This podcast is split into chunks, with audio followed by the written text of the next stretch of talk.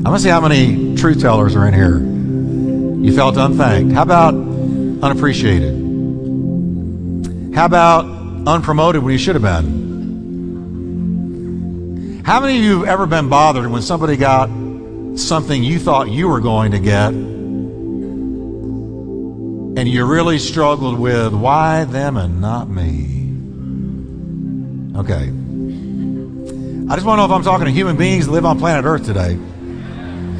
We've been in this series now on God's unsung heroes, and the unsung heroes of the Bible, these are people who are not on the front pages of Scripture. They're not the headline people. They were the ones in the background who helped the headline people be who they were and reach what they reached and do what they did. So we're just kind of plucking some of these obscure names out of the Bible and giving them some of the credit due them um, and in the same token, we are learning ourselves that even though others might not thank us, God sees what we do, and God is our rewarder. Amen? So we're going to read today about a guy that you've probably never heard of. His name is Ebed Melech, and I've got these glasses, and they're all fogged up. But that's okay, because I'm going to read right through the fog because I love God. Amen. His name is, say with me, Ebed Melech. How many have ever heard of him? I thought so. All right. Ebed Melech, let's read Jeremiah 38, verses 16 or 6 through 13. So they took Jeremiah and they cast him into the dungeon of Malchiah, the king's son, which was in the court of the prison, and they let Jeremiah down with ropes. And in the dungeon, there was no water, but mire. We would call it mud. So Jeremiah sank in the mire. Now picture this. He's an old man. He's not a young man being lowered into this pit. He's an, he's an old man. He's being lowered by ropes under his armpits into a dark black well. Cistern. His feet hit the mud and he keeps right on sinking. And he's wondering, how far am I going to go before my feet hit the bottom? This is bad. This is scary. This would be my worst nightmare. It's claustrophobic in there. You can't move around very well. Now, Jeremiah sank in the mire, and it says, out of nowhere, Ebed Melech, the Ethiopian, one of the eunuchs who was in the king's house, somebody answer that phone heard of what had happened to Jeremiah and how he sank in the dungeon. So he heard about it. Now, when the king was sitting at the gate of Benjamin, Ebed Melech went out of the king's house and spoke right to the king, saying, My lord the king, these men have done evil and all that they have done to Jeremiah the prophet whom they have cast into the dungeon, and he is likely to die from hunger in the place where he is. For there's no more bread in the city. Then the king commanded Ebed Melech, the Ethiopian, saying, Take from here thirty men with you, and lift Jeremiah the prophet out of the dungeon before he dies. So Ebed Melech took the men with him and went into the house of the king under the treasury, and he took from there old clothes and old rags and let them down by ropes into the dungeon to Jeremiah. Then Ebed Melech, the Ethiopian, said to Jeremiah, Please put these old clothes and rags under your armpits, under the ropes. And Jeremiah did so. So they pulled Jeremiah up with ropes and lifted him out of the dungeon into the light. And Jeremiah remained in the court of the prison. What a powerful story. Father, thank you for your word, and I pray that the heart that was in Ebed Melech will be in this church because the heart that was in him, Lord, is the heart that is in Jesus. Will you breathe a prayer today and say, Lord, speak to my heart?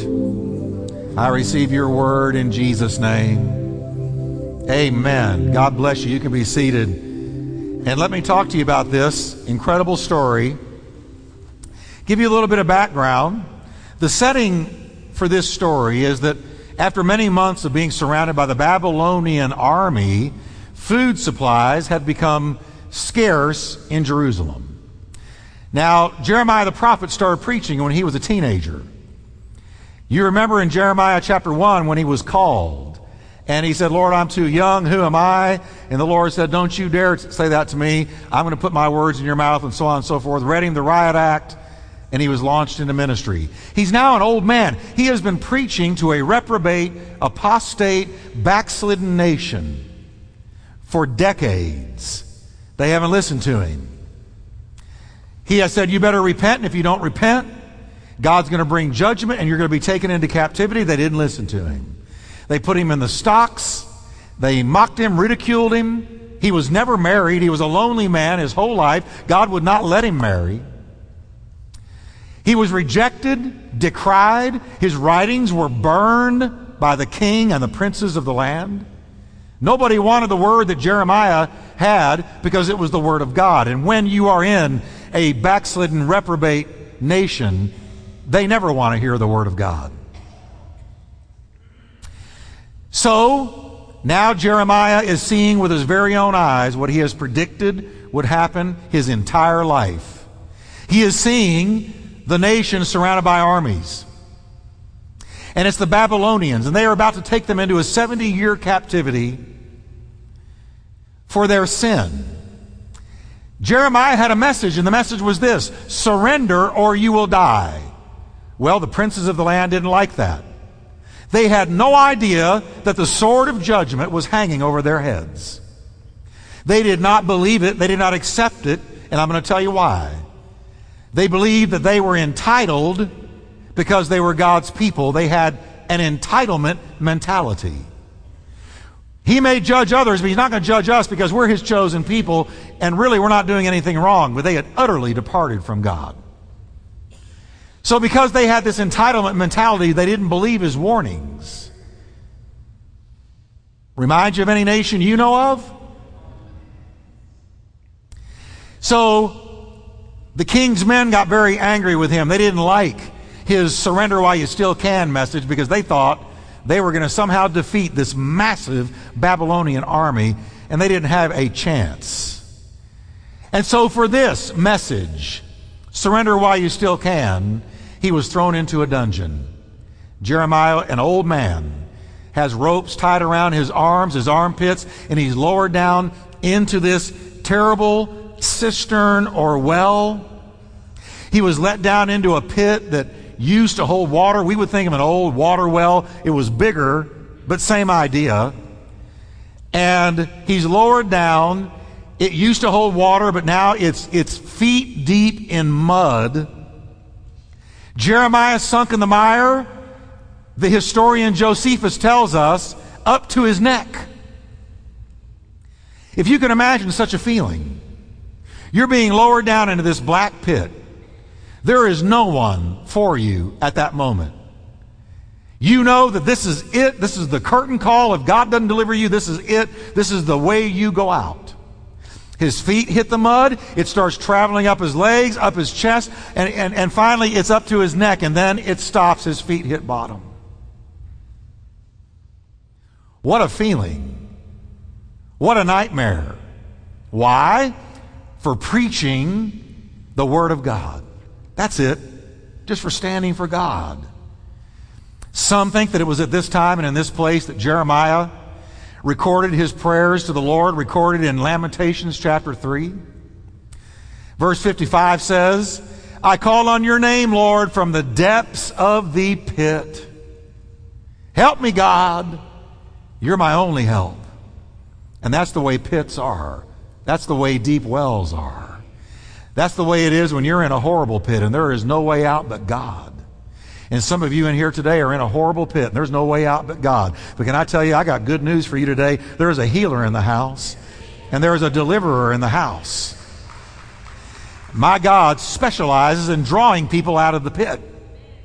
I call on your name, Lord, from the depths of the pit. It was clearly such a deep pit, very deep, that Jeremiah would have certainly perished if he had not been delivered. And this is evident from the fact they had to use ropes to let him down. They couldn't just grab him by the hands and set him into it. He had to be lowered in. It took time for him to hit the bottom. This is bad. Here he is. He can't move. His legs, his arms, all the way up to his neck are covered in this mud. There's no light. He can look up. He might be able to see light at the very top, but there's no sympathizers up there until out of the blue comes a friend from nowhere. Have you ever noticed that when you're in real trouble, God is able to bring somebody your way who you never expected? I mean, all of a sudden, there's a friend from nowhere, and you realize that God uses people God finds somebody to reach out and help you in the situation that you're in. And there is this friend from nowhere. And it is at this time that this unknown nobody named Ebed Melech, the king's slave, stepped into the picture to help Jeremiah. Now, this Ebed Melech is an unknown, unnamed, unsung hero in the Bible. He was a Cushite. The Bible says he was, he was Ethiopian, so this man was a black man. He was a black man, and Joseph the historian again tells us he was a great man. This Ebed Melech, he was a great man in high office of great authority because he had direct access to the king. He could go to the king and speak to him, and if you didn't have the authority and you did that, you died. That's the way they were in those days. So this Ebed Melech, this black man, this Ethiopian, who was a slave to the king, hears of what has happened to Jeremiah. He hears of his plight. He had heard that Jeremiah had been put in the dungeon, and some believe that he might have even been able to hear the groans of this poor old man because he was near the dungeon. The king that he waited on was at the gate, and the gate was near the dungeon where Jeremiah had been lowered. So, very strong chance he heard this poor man's cries. I call on your name, Lord, from the depth of the pit. I'm in a pit. Please help me, God. Can you imagine hearing an old man pray from the bottom of a well? Can you imagine that? Even though Ebed Melech was just one of many servants to the king, he now steps onto the pages of history for several key reasons. And I want us to see these reasons because I'm telling you, there is such a picture here. Believe me, church, God never wastes a word. Whatever is in His Bible is for our learning. Paul told us the things written in the Old Testament are for our learning in the New Testament. There is a message there for us today. And when I look at this man, Ebed Melech, his story just shouts at me several things that I know that God wants to characterize His church today. The first thing that distinguished him is he was a compassionate man. He was compassionate. Have you noticed how people in our country and our world are getting so hard hearted, cold hearted? Did you know that Paul warned that in the last days men's hearts would so depart from God that they would lose all natural affection? Did you know that the Bible predicts that? That as the coming of uh, Christ draws near, that, that men and women are going to lose natural, God given affection for children, for each other, for life? And yet I see this man, Ebed Melech, and when he hears the cries of Jeremiah and hears what has happened to him, he's moved with compassion. His heart is touched. And there was no personal compelling reason for him to show the concern and the compassion that he displayed. Ebed Melech was a Gentile and Jeremiah was a Jew, and those two didn't have anything to do with each other in those days, all the way up to the days of Jesus. And yet, he was moved with compassion. He reminds me of the Good Samaritan in Jesus' parable. And you remember there was a man wounded and bleeding in the road, and he was Jewish, and Jewish people were walking by him. Jewish travelers on the road walked by him one after another and didn't do a thing to help him. Their hearts were not moved. But then came a good Samaritan who was a Gentile. And this Gentile looks at this Jewish man, and whereas normally they didn't have anything to do with each other, in Jesus' mind, Jesus was giving us a picture here. He said, This Good Samaritan, his heart went out to this hurting, bleeding man, and he dressed his wounds and picked him up and carried him to a hotel and gave him a roof, a roof over his head and took care of him. And Jesus was giving us a picture of what a normal, healthy, person would and should do. And I believe further than that, he was giving us a picture of what his church should be like. We should be a people moved with compassion that just comes naturally. We don't have to say, Oh, God, help me to care. We hear of someone's pain. We hear of somebody being in a pit and they can't get out. And we say, Lord, my heart is going out. I have compassion on this person. I can't help but think of Jesus himself, who time and again, if you read the, the Gospels, time and again, you will hear these words He was moved with compassion. Jesus was moved with compassion. And when he was moved with compassion, it greased the skids for a miracle. Compassion with Jesus often preceded a miracle. The Bible says faith works by love best. Jesus was moved with compassion when he saw the hungry multitudes who were like sheep having no shepherd. And the Bible says he looked at them and he was moved with compassion. The poor leper with the terminal disease, eating away his body, came up to Jesus and said, Help me, help me. And it says Jesus looked at him and was moved with compassion. Th- this Ebed Melech is a, is a picture of the heart of Jesus. When we hear of somebody in a pit, we ought to be moved with compassion. Not judgmental, not snooty nosed, not religious, not, well, I'm glad I'm not that way anymore, but moved with compassion. Our hearts should be moved with the compassion of the Lord Jesus Christ. I tell you, there are people who are trapped in pits all over this county and all over this city. And the heart of Jesus right now is being moved with compassion. And what's he looking for? He's looking for a church that'll be likewise moved with compassion. And because of that compassion, it, it, it, it accentuates our faith. And we see miracles. It was Jesus who taught us to visit the sick and the imprisoned. He said, Inasmuch as you have done it to the least of one of these, my brethren, you have done it to me. I want you to have a heart for those in prison. I want you to have a heart for the sick. I got a letter this week from a prisoner that I am going to read to you next week, a lifer. I got a letter from a woman who is in prison for life. And I can't tell you, I don't want to give much of it away. I'm going to have it narrated. I'm going to show you her picture. They found our radio broadcast. And now there's a whole group of women in this prison who are gathering to listen to the Word of God from this church. And, and I got to tell you, I'm going to read it to you. But Jesus said, I was in prison and you visited me. Oh, yeah. But watch this now. He not only had compassion, it didn't stop there, but his compassion moved him to action. And it says, he powerfully interceded. So he had compassion. That compassion moved him to action, and the action produced intercession. On hearing what had occurred, the Ethiopian went straight to the king. And I can't read that without telling you, I see a picture here. He went to a king who was flawed. He went to a king that didn't know the Lord. He went to a king that was just another human being. But, church, we've got a king we can go to when we know about somebody who is in a pit who is not flawed, but he is perfect and he is powerful and he is waiting for compassionate people to bring the cause of the hurting into the throne room of God. So when I read this, I want you to be thinking New Testament, New Testament, New Testament. On hearing what had occurred, the Ethiopian Ebed Melech went straight to the king and said, quote, My lord, O king, these men have acted wickedly in all they have done to Jeremiah the prophet, whom they have cast into the pit and he is dying of hunger on the spot.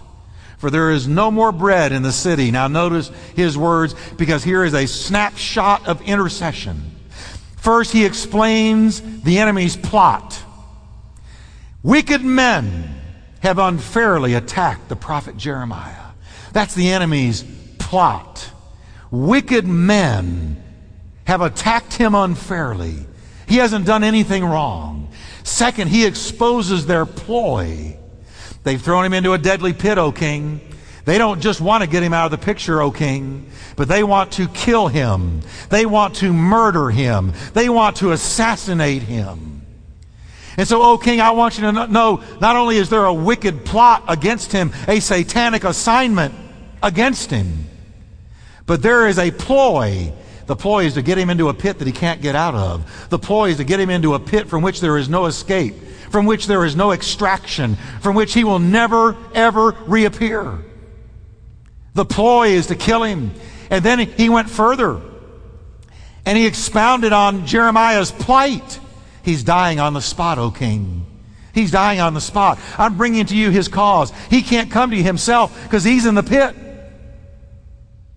But I can come to you because I'm not in a pit. Are you hearing me today, church?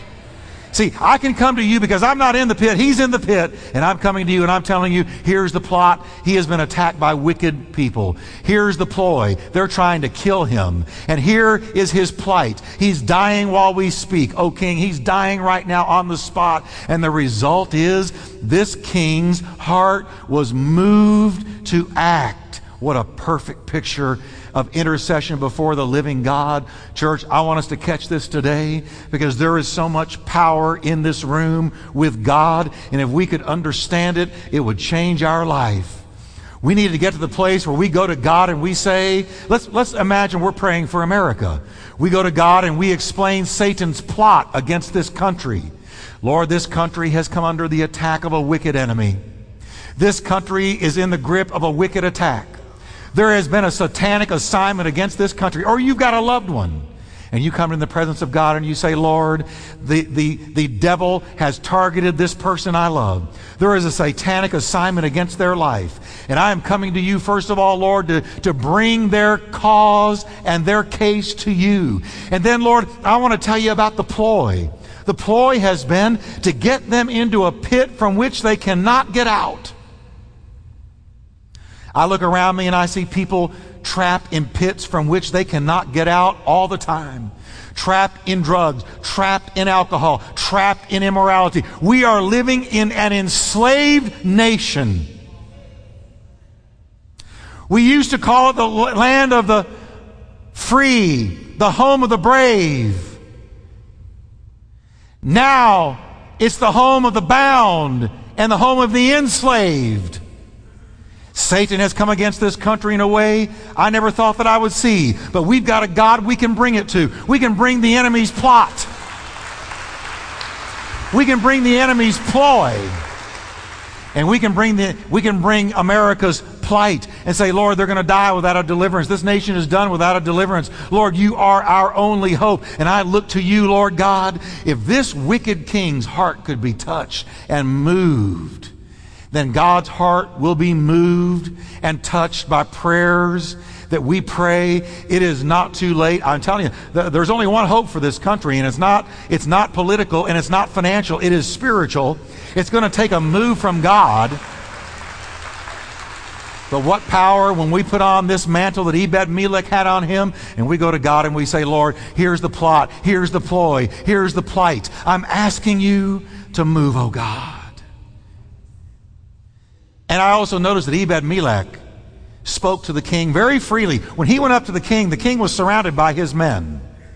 He did this in the open at the gate of the city. He was very bold on behalf of the bound. And Hebrews 4:16 tells us here's the way we're to approach God. Let us come boldly to the throne of our gracious God. There we will receive his mercy and we will find grace to help us in our hour of need. He didn't say you might. He didn't say maybe so, perhaps so, hope so. He said you will find grace to help you in your hour of need when you come boldly covered in the blood of Jesus, walking as a child of God, right into the throne room to Daddy God. And you say, God, I've got something on my heart. There is somebody I know who is bound. It's my husband, it's my wife, it's my children, it's my neighbors, it's my nation. And I'm asking you, Lord, to hear me. And if this wicked king could hear Ebed or could hear Ebed Melech, he can certainly, we can be heard by the living God. It's one thing to have compassion, And it's another thing to do something about it and to be driven to action and then to go into intercession. Church, I'm telling you, the day is upon us and we're going to be turning off that TV and we're going to be closing that People magazine and we're going to be taking that phone off the hook and turning off those iPhones, laptops, Blackberries, and anything else you've got. And you're going to take the Word of God into the prayer closet and shut the door and say, Lord, I'm not coming out until I've got an answer. On hearing his deep, heartfelt intercession for Jeremiah, the king was moved to do exceeding abundantly above all that Ebed Melech could have imagined. He said to him, Get this. He said, I'm touched. Here's what I want you to do take 30 men with you and lift Jeremiah the prophet out of the dungeon before he dies.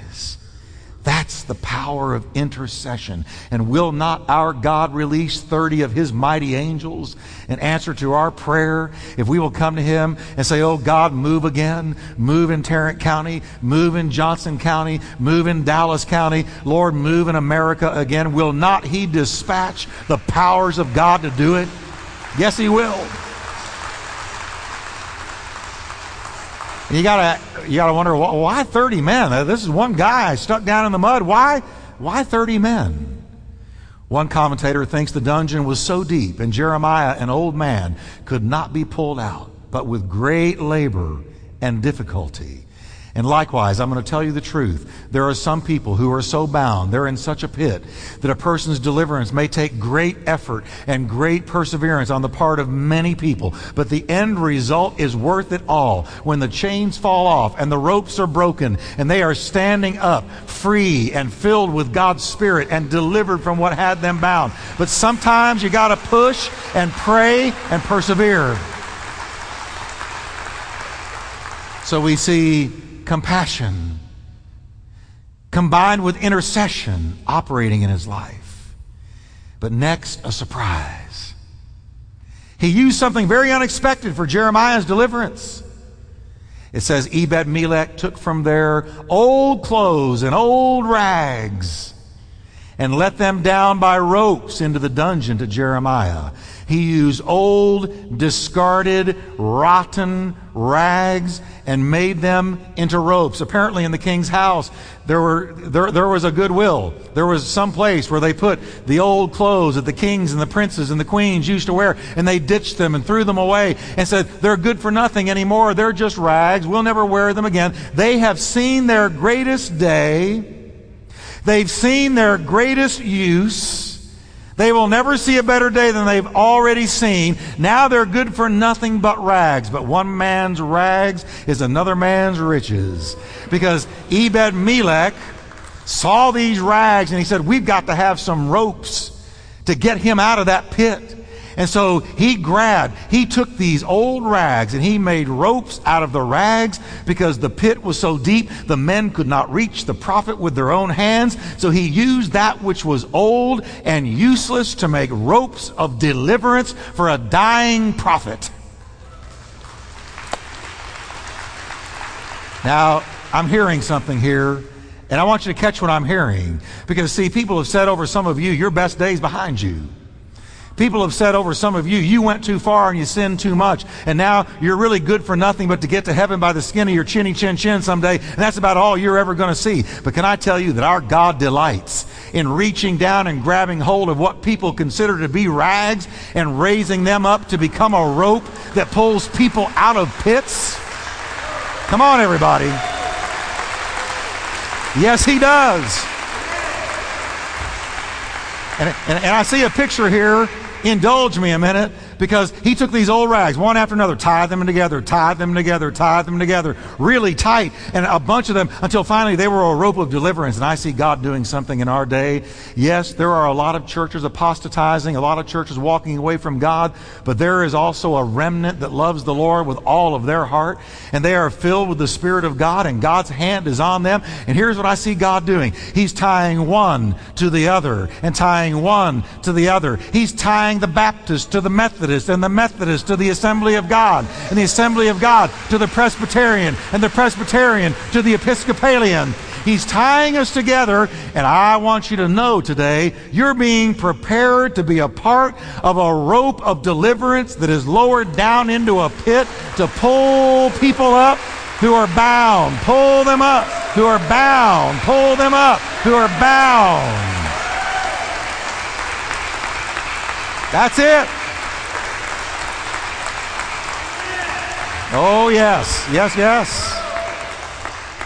Isn't it just like God to use what people consider useless and good for nothing?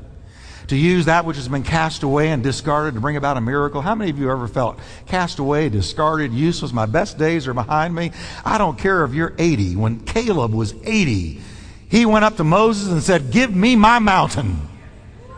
And that 80 year old man went and defeated the giants and took his inheritance. It's never over till God has had his say. Never. God delights in using what people have discarded. Paul wrote, Remember, dear brothers and sisters, that few of you were wise in the world's eyes, or powerful, or wealthy when God called you. Instead, God chose the world or things chose things the world considers foolish in order to shame those who think they are wise. And he chose things that are powerless to shame those who are powerful. God chose things despised by the world, things counted as nothing at all, and used them to bring to nothing what the world considers important. God used old rags, always has, always will, to confound the mighty.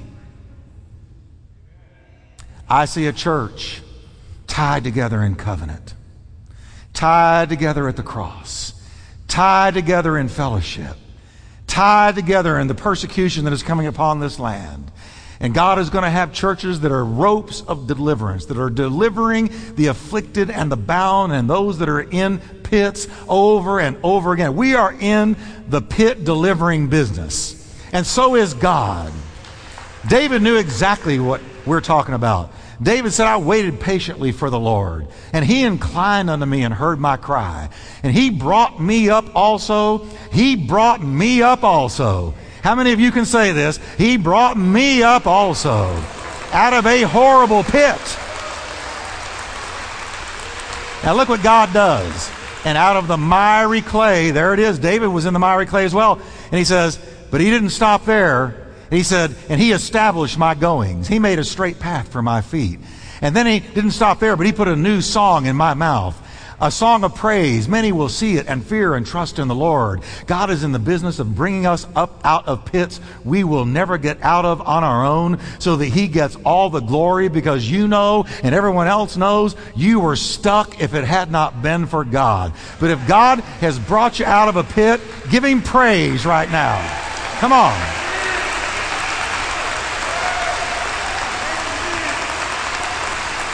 Yes, He has. Yes, He has. Amen. Thank you. Now, I got to say this one thing before I close. This is one of the real burdens on my heart for this country. When I think of those old discarded rags, I think about how our modern society has decided that the Word of God is no longer useful. We've thrown the Word of God like it's old rags into the back. We say, well, we've got new wisdom now secularism, humanism, political correctness. We're our own gods. We don't really need that, those old rags of the Word of God and the wisdom of God, His Son, Jesus Christ, His ways, His wisdom. We've thrown them out like old rags, and I want you to look at. You pick that way, and that's going to be your road of deliverance. Walked in it and delivered Noah when he walked in it and blessed Abraham when he walked in it and strengthened David when he walked in it. The old way, the well-worn way, the one, the one that has the footprints of Jeremiah and Isaiah and Ezekiel and Daniel and Paul and James and John and Peter. They've got those sandaled footprints in it, the old way. You pick that way and that's going to be your road of deliverance. Walked in it and blessed Abraham when he walked in it and strengthened David when he walked in it. The old way, the well-worn way, the one, the one that has the footprints of Jeremiah and Isaiah and Ezekiel and Daniel and Paul and James and John and Peter. They've got those sandaled footprints in it, the old way. You pick that way, and that's going to be your road of deliverance. And that's what we lower down into. The, he walked in it and strengthened David when he walked in it. The old way, the well-worn way, the one, the one that has the footprints of Jeremiah and Isaiah and Ezekiel and Daniel and Paul and James and John and Peter. They've got those sandaled footprints in it, the old way. You pick that way, and that's going to be your road of deliverance. And that's what we lower down into the pit to give people the old rags the old way, that old wisdom that doesn't grow stale. Ebed Melech illustrates for us compassion for the hurting, intercession for the bound, and making use of what is tried and true to bring about a great deliverance. By these three things, Jeremiah the prophet was delivered from certain death. And so glad that Ebed did it. Do you know that if Ebed Melech had not been moved with compassion and done what he did, we wouldn't have the book of Lamentations because Jeremiah wrote that way after being delivered from the pit. You know what else we wouldn't have? We wouldn't have the last 14 chapters of Jeremiah. We wouldn't have them because he wouldn't have been there to write them. And they are loaded with prophecy for our day. Ebed Melech, you were just like Jesus, moved with compassion interceded for the bound, and lowered that rope of the old down into that pit. You brought out the man of God. Can we stand together?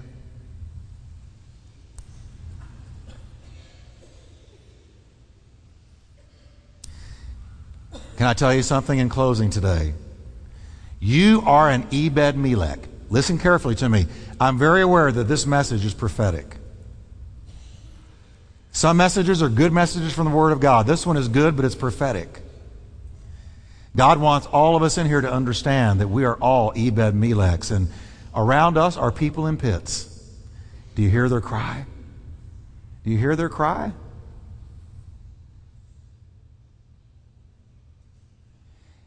And when you hear it, you go to your king and you give their plot, ploy, plight. And then God's going to give you rope. You're an Ebed Melech. Now let me pray for you. I want you to lift your hands to the Lord today. We want the heart of compassion that was in this man. His heart of compassion came from God. God wanted his servant delivered. He touched Ebed's heart. He wants people all around you and me delivered. He's going to touch our heart. Father, give us the heart of compassion that was in Ebed Melech. Can you breathe that prayer right now, church?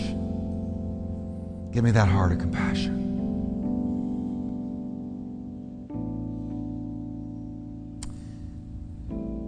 And Lord, help us to take advantage of the intercessory prayer ministry you've given to us. To take the plot, the ploy, the plight of the bound to God. And I want you to know while your hands are raised to the Lord that He's going to give you, He has already given you the rope. It's the Bible, it's in your hand. That old wisdom, that old truth that never fades away. And I want you to be an Ebed Melech. And when you get the chance, it's going to come to you. I want you to reach out to that person and say, I know who can set you free. I know who can pull you out.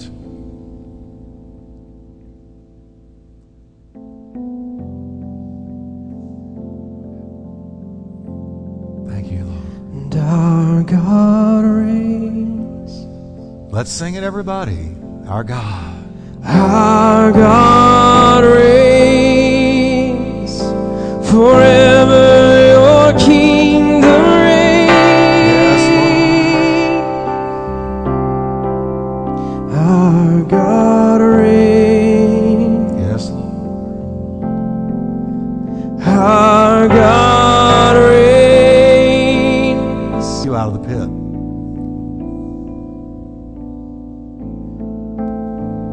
say, Pastor, I'm in a pit, or I need to know the Lord, or I need to come back to God. I want you to raise your hands right where you are, quickly, real high. I don't want you to be ashamed. God bless you, many of you, many of you, all over this place. Many of you. Now, everyone look at me a minute, and I'm going to tell you what we're going to do. He'll pull you out of the pit.